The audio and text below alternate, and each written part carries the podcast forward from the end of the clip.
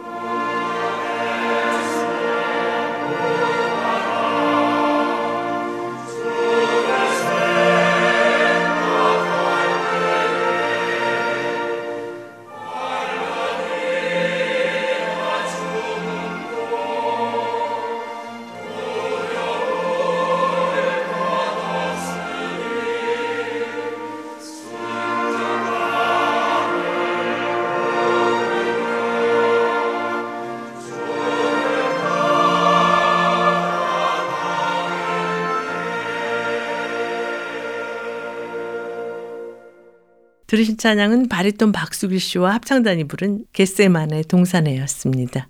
예수님이 가셨던 겟세마네 동산의 갈보리 언덕에는 세 개의 십자가가 서 있는데요. 가운데 십자가에 달리신 예수 그리스도의 양 옆에는 두 강도가 달려 있습니다. 두 강도는 당시 극형이었던 십자가형을 당할 만큼 심각한 죄를 진 사람들이었지만요. 누가복음 23장에 보면 두 강도 중 한 사람이 예수님께 당신의 나라에 임하실 때 나를 기억하소서라고 간청을 드리는 것을 볼 수가 있습니다. 그러자 예수님께서는 이 강도에게 오늘 내가 나와 함께 낙원에 있으리라 라고 말씀하시는 장면을 볼 수가 있는데요. 십자가의 모진 고통 속에서도 구원을 약속하시는 예수 그리스도를 통해 놀라우신 하나님의 사랑을 깨닫게 됩니다. 구현아 씨가 노래합니다. 내가 너를 사랑함이라.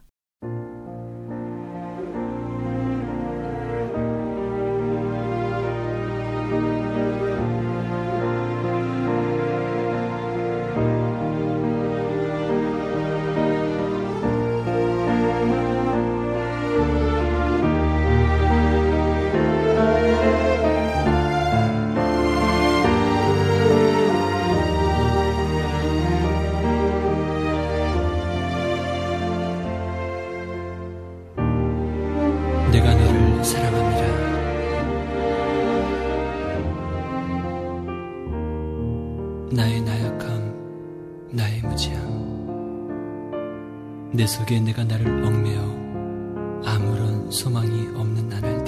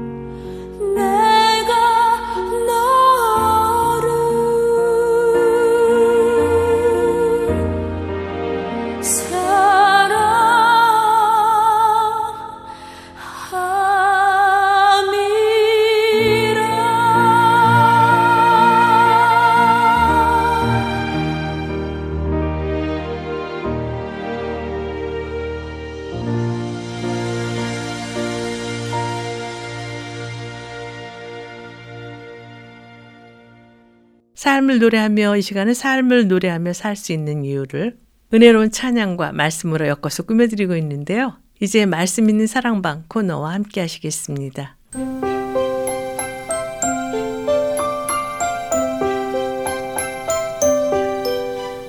말씀 있는 사랑방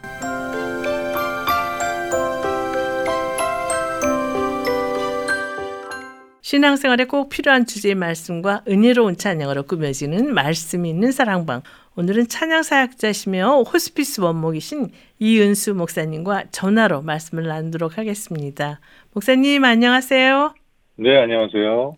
목사님 요즘 그 2월 8일에 켄터키 주에 있는 에스베리 대학 책풀에서 시작된 부흥 운동에 대해서 많이 회자되고 있는데요. 목사님도 네. 이 소식 들으셨죠? 네, 네. 네, 어떻게 생각하세요? 어, 이 소식을 들으면서 참 많은 분들이 다시 한번 부흥에 대한 그런 갈망도 가지게 되고 또 이것이 과연 실제인가 아니면 다른 것인가 이렇게 또 의문을 갖는 분들도 계신 것 같은데요. 네. 저는 이 에즈베리 대학에서 일어난 연속되는 예배와 또 부흥의 이야기들을 보면서 제가 깨달은 것은 이것입니다. 참 희한한 것은 어떤 대단한 말씀 증거자가 있었던 것도 아니고 음. 화려한 조명, 어떤 화려한 예배 프로그램, 어떤 인도자 이런 세팅이 없이 그냥 사람들이 함께 찬양을 부르고 또 함께 그 안에서 기도가 나오고 회개가 터져 나왔다는 데 대해서 저는 이것이 진짜 하나님이 우리에게 주시는 그런 진정한 회개와 부흥의 모습이 아닐까 싶은 그런 마음을 가졌습니다. 네. 그리고 또 한 가지는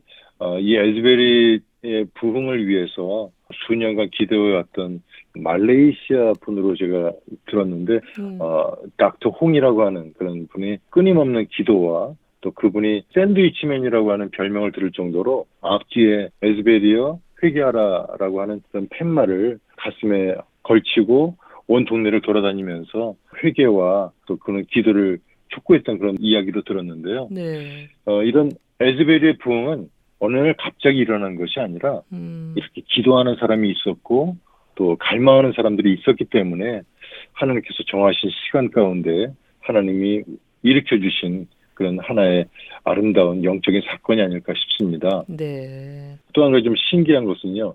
에즈베리에는 그 대학교가 있고 신학교가 있는 걸로 제가 들었는데 네. 이번 에즈베리 어떤 이 부흥의 예배가 에즈베리 신학대학에서 시작한 것이 아니라 에즈베리 대학교 채플 예배가 끝나고 나서 시작이 됐다는 것입니다. 네. 그래서 이것도 참 우리에게 여러 가지 많은 무언의 메시지를 주신 것이 아닐까 싶어요. 네. 아, 저 개인적으로는 이 큰 교회에서도 사역을 해봤는데 너무 우리가 예배를 잘 준비하다 보니까 어떤 경우에는 예배에 대한 리허설도 하고요. 음. 또 예배에 대한 철저한 준비 가운데 모든 것이 딱딱딱 이렇게 맞춰서 가는 어떤 시간표와 순서에 의해서 잘 진행되는 것은 참 중요하다고 생각하지만 네. 그것을 또 다른 시각에서 본다면 너무 틀에 짜여진 어떤 순서와 예배이다 보니까 마치 성령님께서 우리 예배 가운데 임재하시려면 이 순서에 맞춰서 등장하셔야 되나 하는 그런 생각도 해봤었습니다. 네. 저도 요즘 예배에 참여해서 드는 생각이 이게 퍼포먼스인가 공연인가 아니면 진정 하나님께 드린 예배인가 하는 생각을 들 때도 가끔 있었거든요.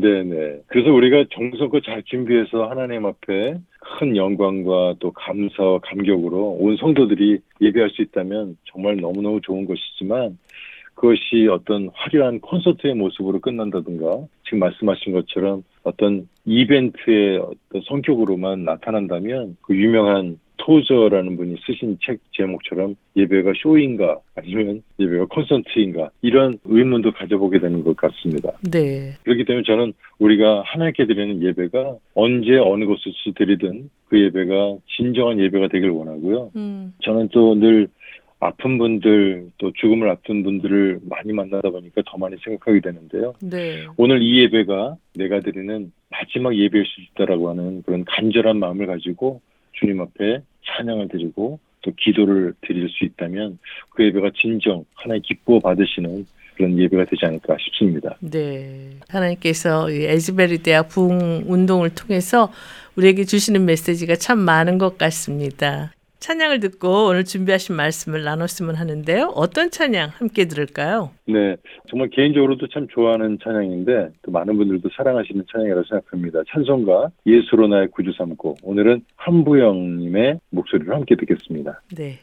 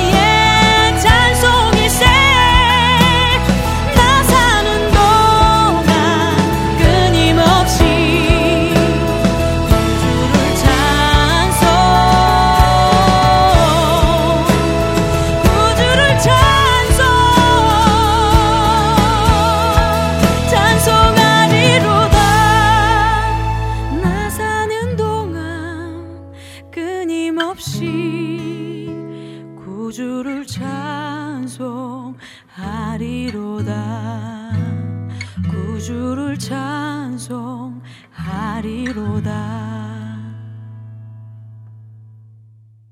한부영 씨의 찬양으로 들으신 예수로 나의 구주 삼고였습니다. 사순절 기간을 지나고 있는데요. 목사님께서는 사순절 하면 어떤 생각이 먼저 떠오르세요? 네, 사순절이라고 하면은 40일 동안의 기간을 말하잖아요. 네. 우리 예수님께서 십자가에서 죽으시고 부활하신 그 일을 추모하면서 또 이를 믿는 성도들이 회개와 성화를 위해서 준비하는 시간이라고 여겨지는데 네. 저는 그렇기 때문에 이 사순절 하면서 떠오르는 생각이 먼저는 겸손한 자세를 가지고 저 자신에 대한 회개와 자기 훈련의 시간으로 보내는 그런 복된 시간이 되었으면 좋겠다 이런 생각을 하고요. 네. 그리고 무엇보다도 십자가 예수 그리스도 주님을 생각하면서 또 예수님처럼 이웃들을 더 사랑하고 섬기는 삶을 살아야겠다는 그런 마음을 갖게 됩니다. 무엇보다도 부활의 소망을 굳건하게 마음에 품는 성숙과 성화의 시간이 아닐까 싶습니다. 음. 목사님 제 주위에 보면요 매년 찾아오는 네. 이런 기독교 절기들을 지키는 것에 대해서 여러 가지 이유로 부정적인 반응을 보이는 분들이 계신데요.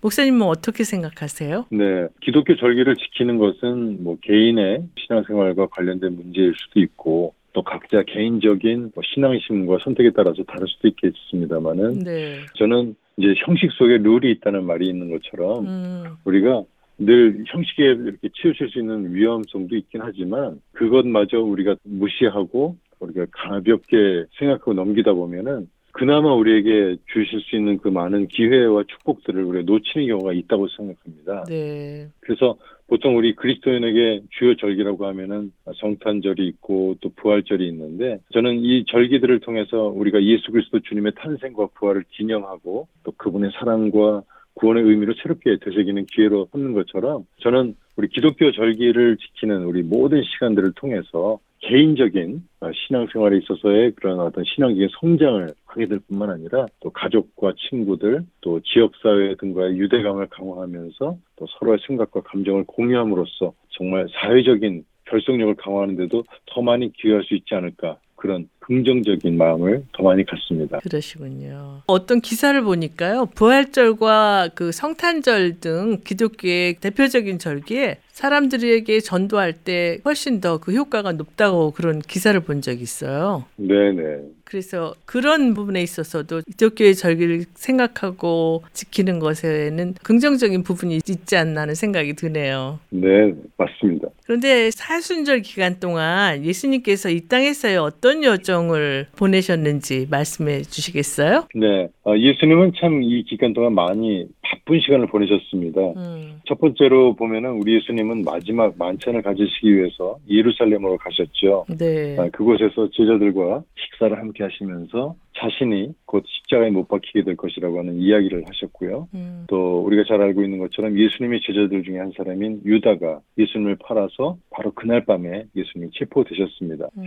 또 예수님은요 여러 장소들을 찾아서 많은 아픈 사람들을 만나서 치료하시고 또 우리가 잘 알고 있는 그 유명한 오병이어의 기적을 베푸시기도 하셨죠. 네. 그리고 드디어 예루살렘에 도착하셔서 백성들로부터 많은 환영을 받으셨는데요. 어떤 사람들은 예수님을 왕으로 인식하면서 환호성을 내지르기도 했고 또 종려나무 가지를 들고 예수님을 맞이하는 사람들도 있었습니다. 음, 그런데 결국 예수님께서는 하나님 아버지의 뜻을 이루시기 위해서 십자가에서 그 모든 고난과 죽음을 당하시고 또 사흘 만에 다시 부활하심으로 예수님을 통한 하나님의 그 구원의 사랑을 완전하게 보여주셨죠. 네. 찬양을 듣고 말씀을 계속 이어갔으면 하는데요. 어떤 찬양 준비하셨어요? 네, 두 곡의 찬양을 좀 들었으면 좋겠는데요. 네. 제가 부른 워십 앨범 중에서 모든 능력과 모든 권세 그리고 브룩 리거우드가 부르는 찬송가 내 주의 보혈은 함께 듣도록 하겠습니다. 네.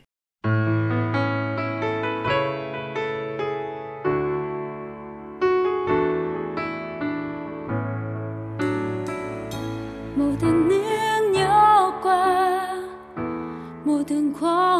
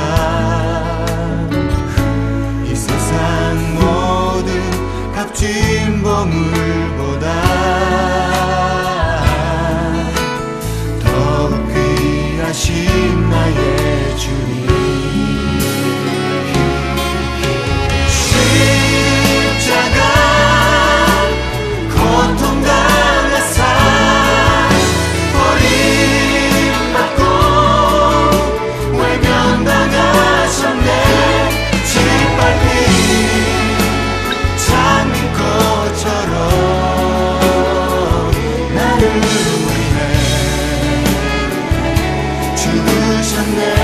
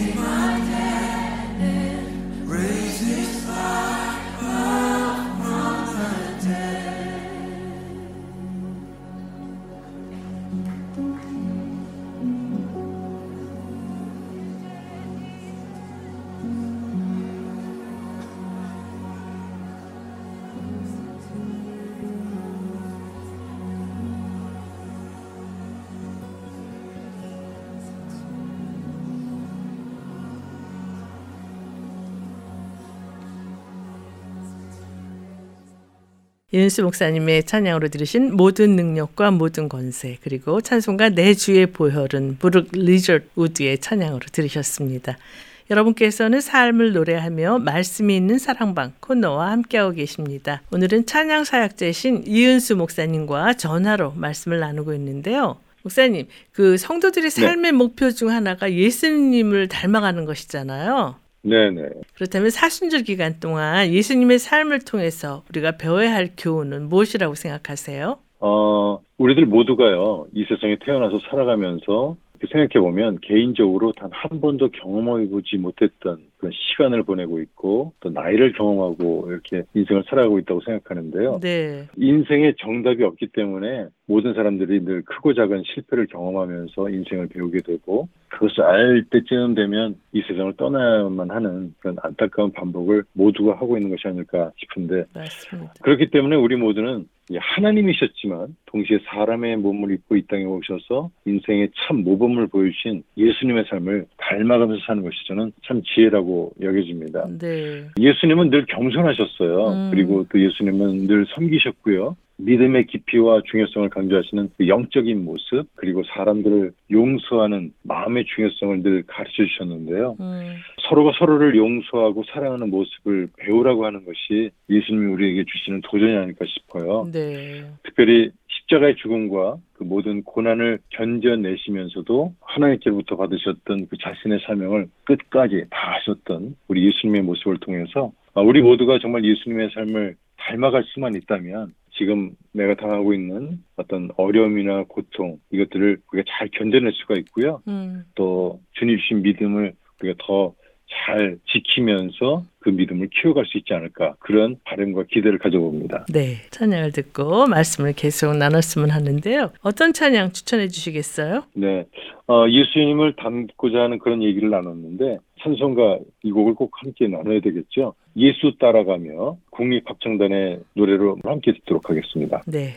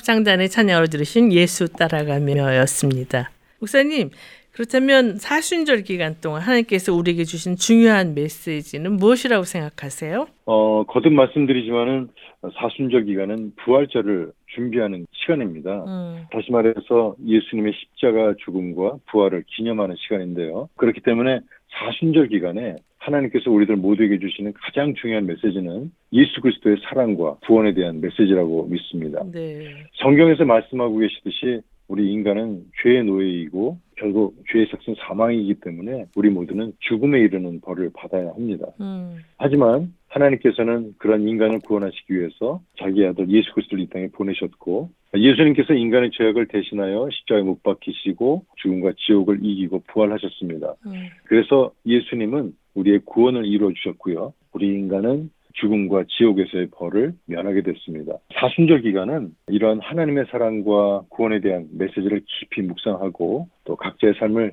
잘 적용하는 그런 시간이라고 생각합니다. 네. 우리 모두는요, 죄인이고 또 불완전한 인간들임을 고백합니다. 그렇기 때문에 예수님을 통해서 우리가 구원을 받을 수 있다고 하는 이 사실을 믿음으로 받아들여야 하는 것인데요. 하나님의 사랑과 그 은혜에 대한 감사와 경배를 드리면서 저와 여러분의 삶의 방향을 하나님과 함께하는 방향으로 맞추고 또 우리 자신을 돌아보는 자기의 성찰의 기회로 가질 수 있다면 바로 하나님께서 이 사순절 기간 동안 우리에게 주시는 가장 중요한 메시지가 아닐까 싶습니다. 네. 찬양을 듣고 말씀을 계속 이어갔으면 하는데요. 어떤 찬양 함께 들을까요? 네, 살아계신 주 아, 그리고 많은 분들이 사랑하고 또 은혜를 경험하시는 손경민 외에 여러분들이 함께 부르는 은혜 함께 듣도록 하겠습니다. 네.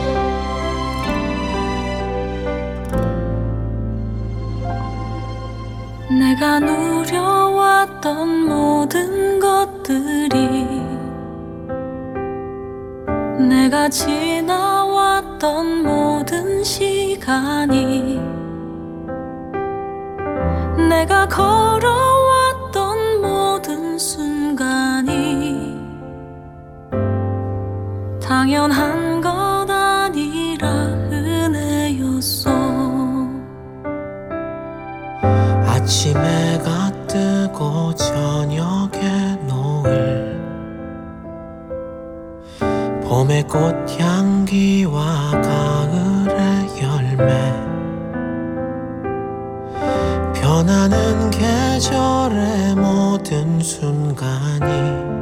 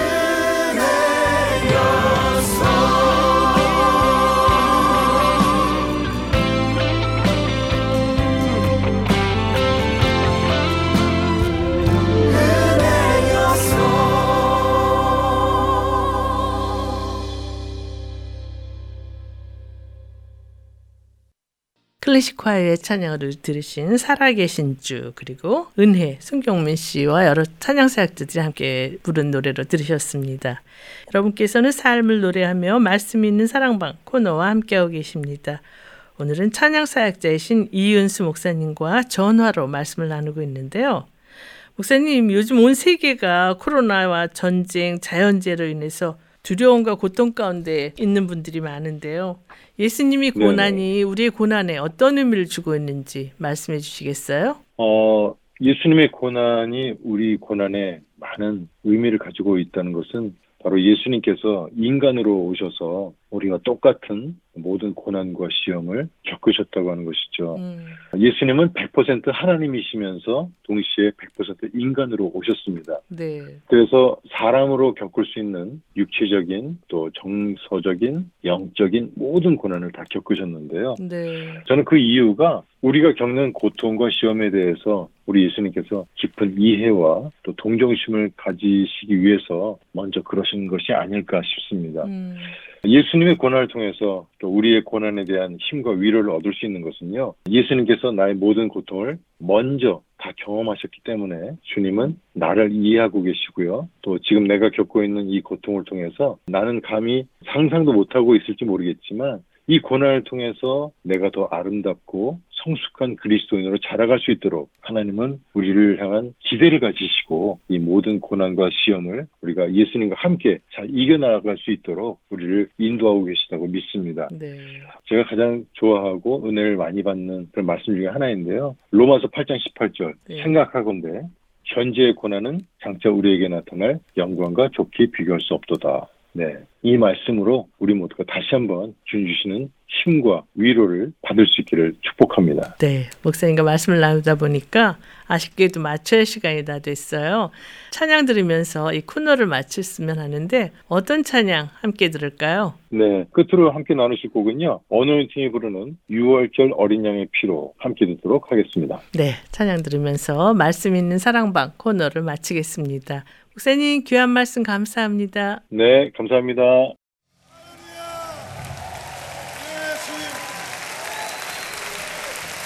우리가 주님을 기뻐할 수 있는 것은 주님께서 우리를 모든 죄에서 사하셨기 때문이라고 저는 믿습니다.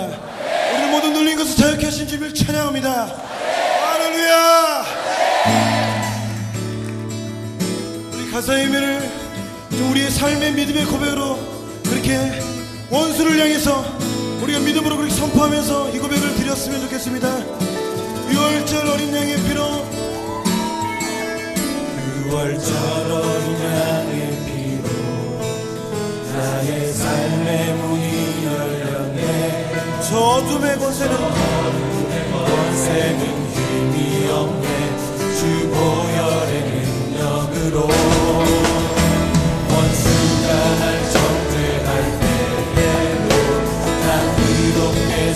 설수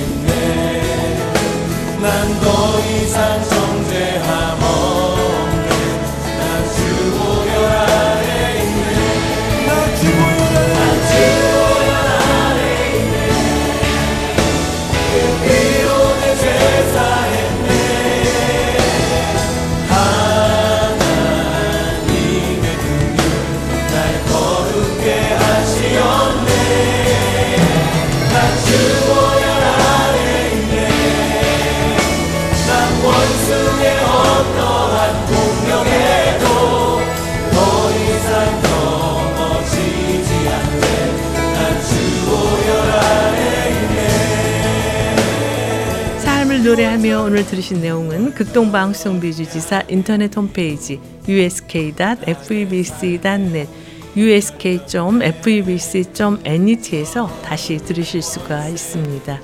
오늘 방송을 들으시고 궁금하신 점이나 극동방송 사역에 대해 관심 있으신 분은 연락 주십시오. 전화 562-448-1782 562-448-1782로 연락 주시면 자세히 안내해 드리겠습니다.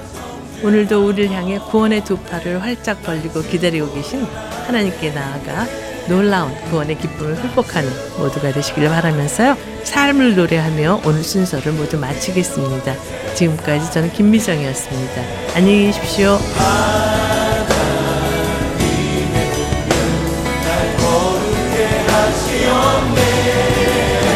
난